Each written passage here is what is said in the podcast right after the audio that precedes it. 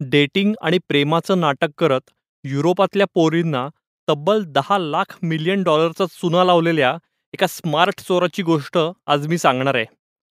आपण एका बड्या रशियन इस्रायली डायमंड मर्चंटचा पोरगा असल्याची थाप तो आधी मारतो. मग पोरींना भुलवत त्यांना पार आपल्या प्रायव्हेट जेटमधून डेटवर नेतो. एकदा का पोरगी फसली की त्यांच्याच क्रेडिट कार्डवरून तो त्यांना लाखो डॉलर्सचा गंडा घालतो. नेटफ्लिक्सवर बरोबर महिनाभरापूर्वी आलेल्या टिंडर स्विंडलर या डॉक्युमेंटरी फिल्मनं या मजनूचं पितळ जगासमोर उघडं पाडलंय. सायमन लेव्हिव उर्फ शिमन हयूत हे त्याचं नाव. एकतीस वर्षांच्या या इस्रायली टिंडर ठगाबद्दल जाणून घेऊया मराठी क्राईम कथेच्या या एपिसोडमध्ये.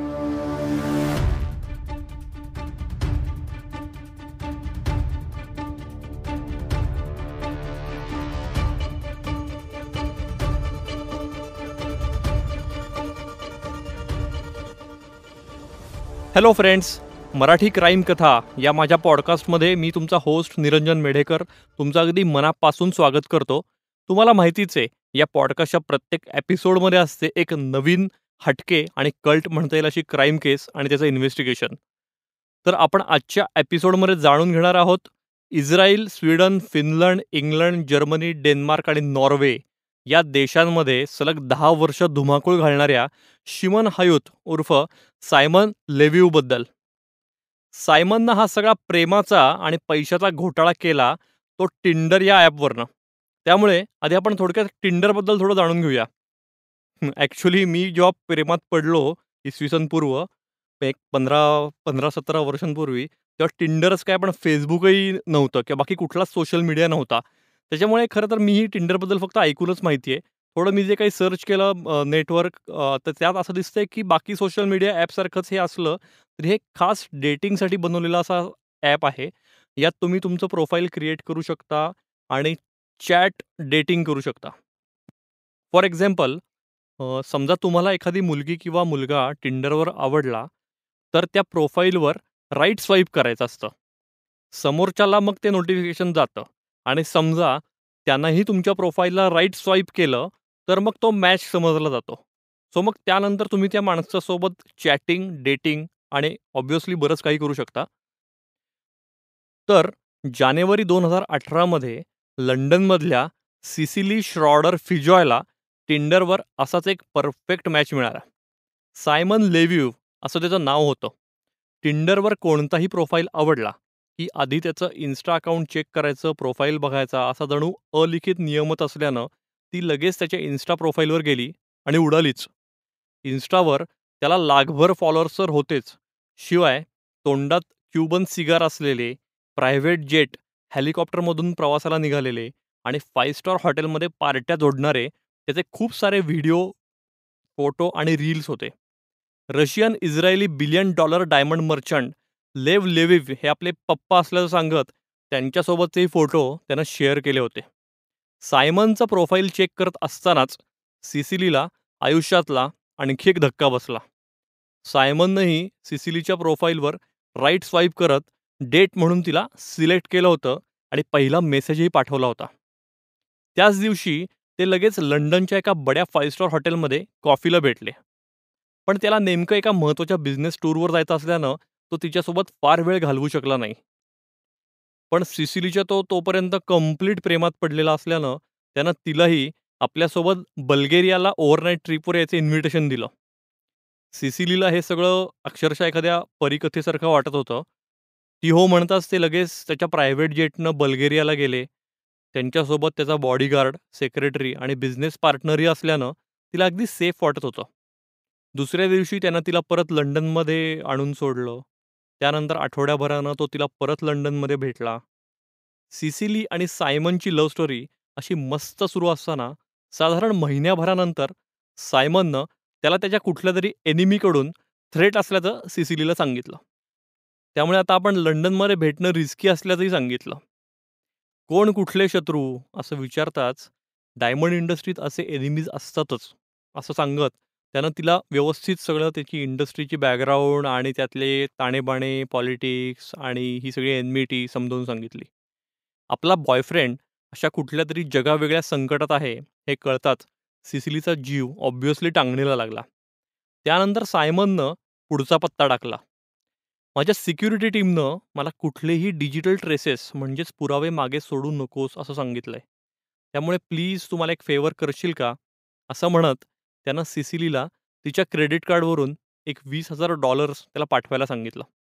सगळी परिस्थिती सायमनच्या मागे लागलेली संकटांची मालिका माहिती असल्यानं सिसिलीला कुठलाच संशय आला नाही. तिनं लगेच तिच्या अमेरिकन एक्सप्रेस कार्डवरून त्याला पैसे पाठवले. त्यानंतर त्यांचं चॅटिंग जसं रेग्युलर सुरू होतं तसं हळूहळू त्याच्याकडून पैशांच्या रिक्वेस्टही वाढल्या. आपण सगळे पैसे फक्त व्याजानंच नाही तर दुपटीनं परत करू असं म्हणत तो तिला कायम आश्वस्त करत होता.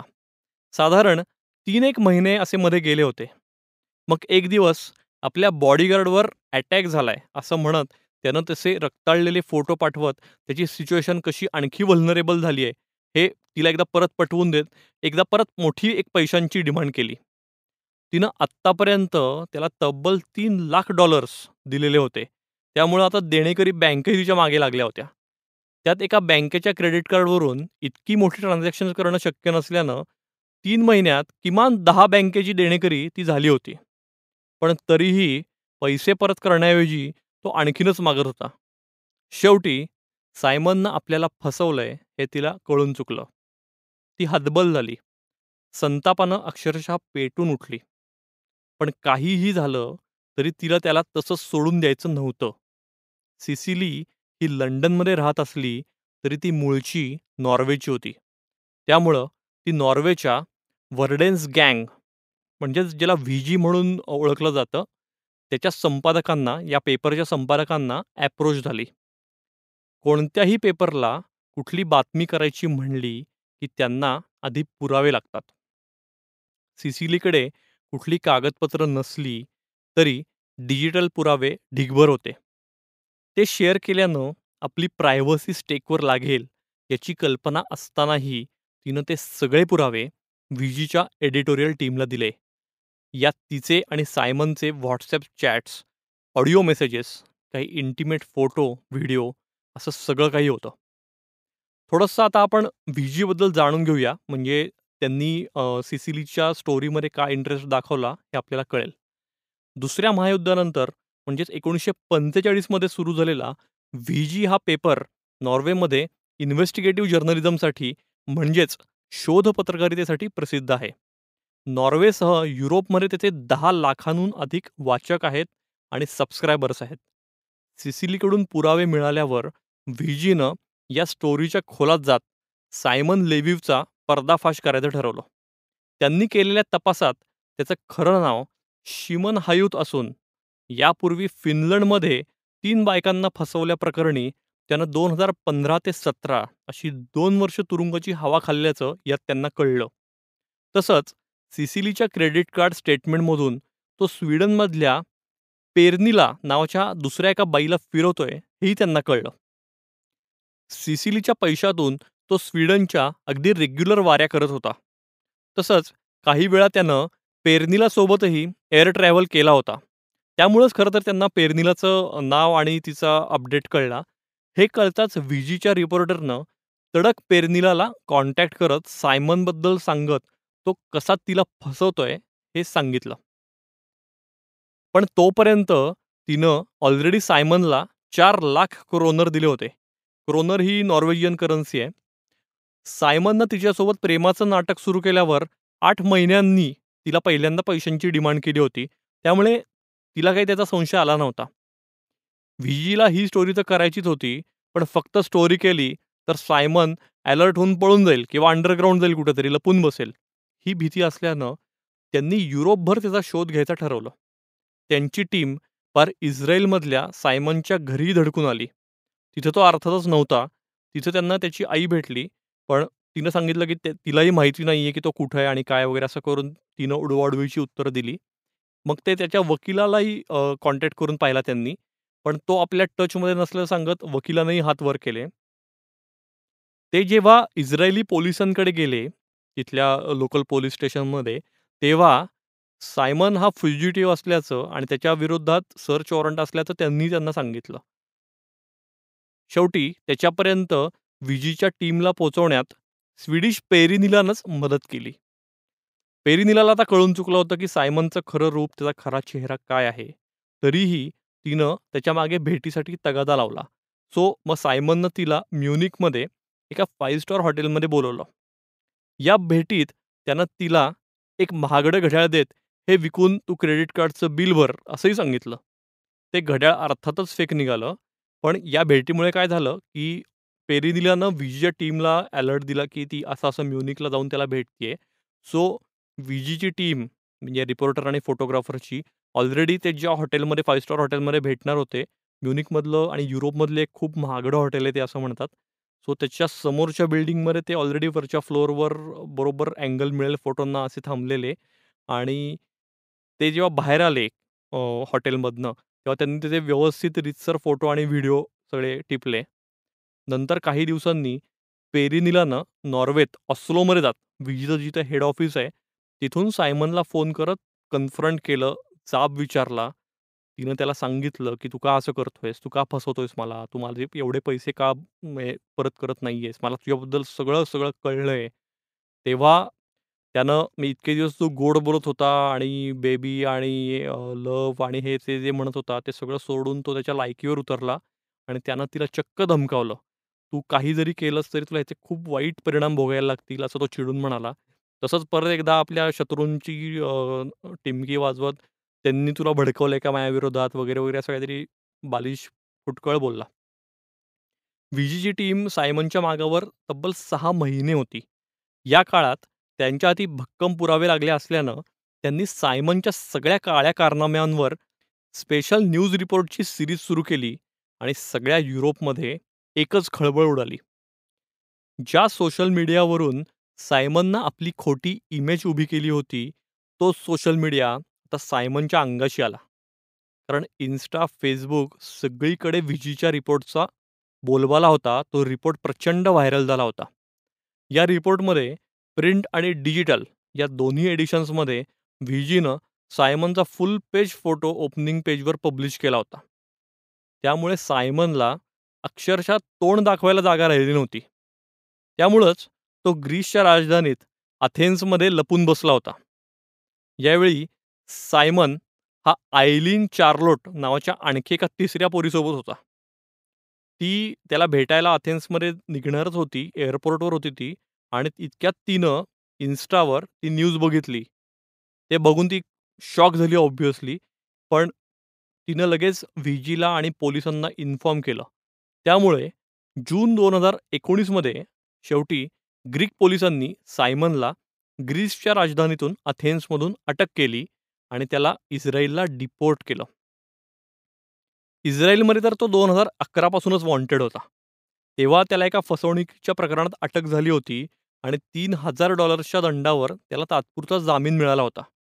नंतर मात्र आपला फेक पासपोर्ट बनवत इस्रायल सोडून तो पळून गेला होता. टाइम्स ऑफ इस्रायलच्या वृत्तानुसार ग्रीस सरकारनं ताब्यात दिल्यावर इस्रायलमध्ये त्याच्यावर रीतसर खटला चालला आणि त्याला 15 महिन्यांची तुरुंगवासाची शिक्षा झाली. तसंच तेल अव्यूमधल्या मॅजिस्ट्रेट कोर्टानं त्यानं फसवणूक केलेल्या बायकांना $43,000ची नुकसान भरपाई देण्याचे आदेश दिले.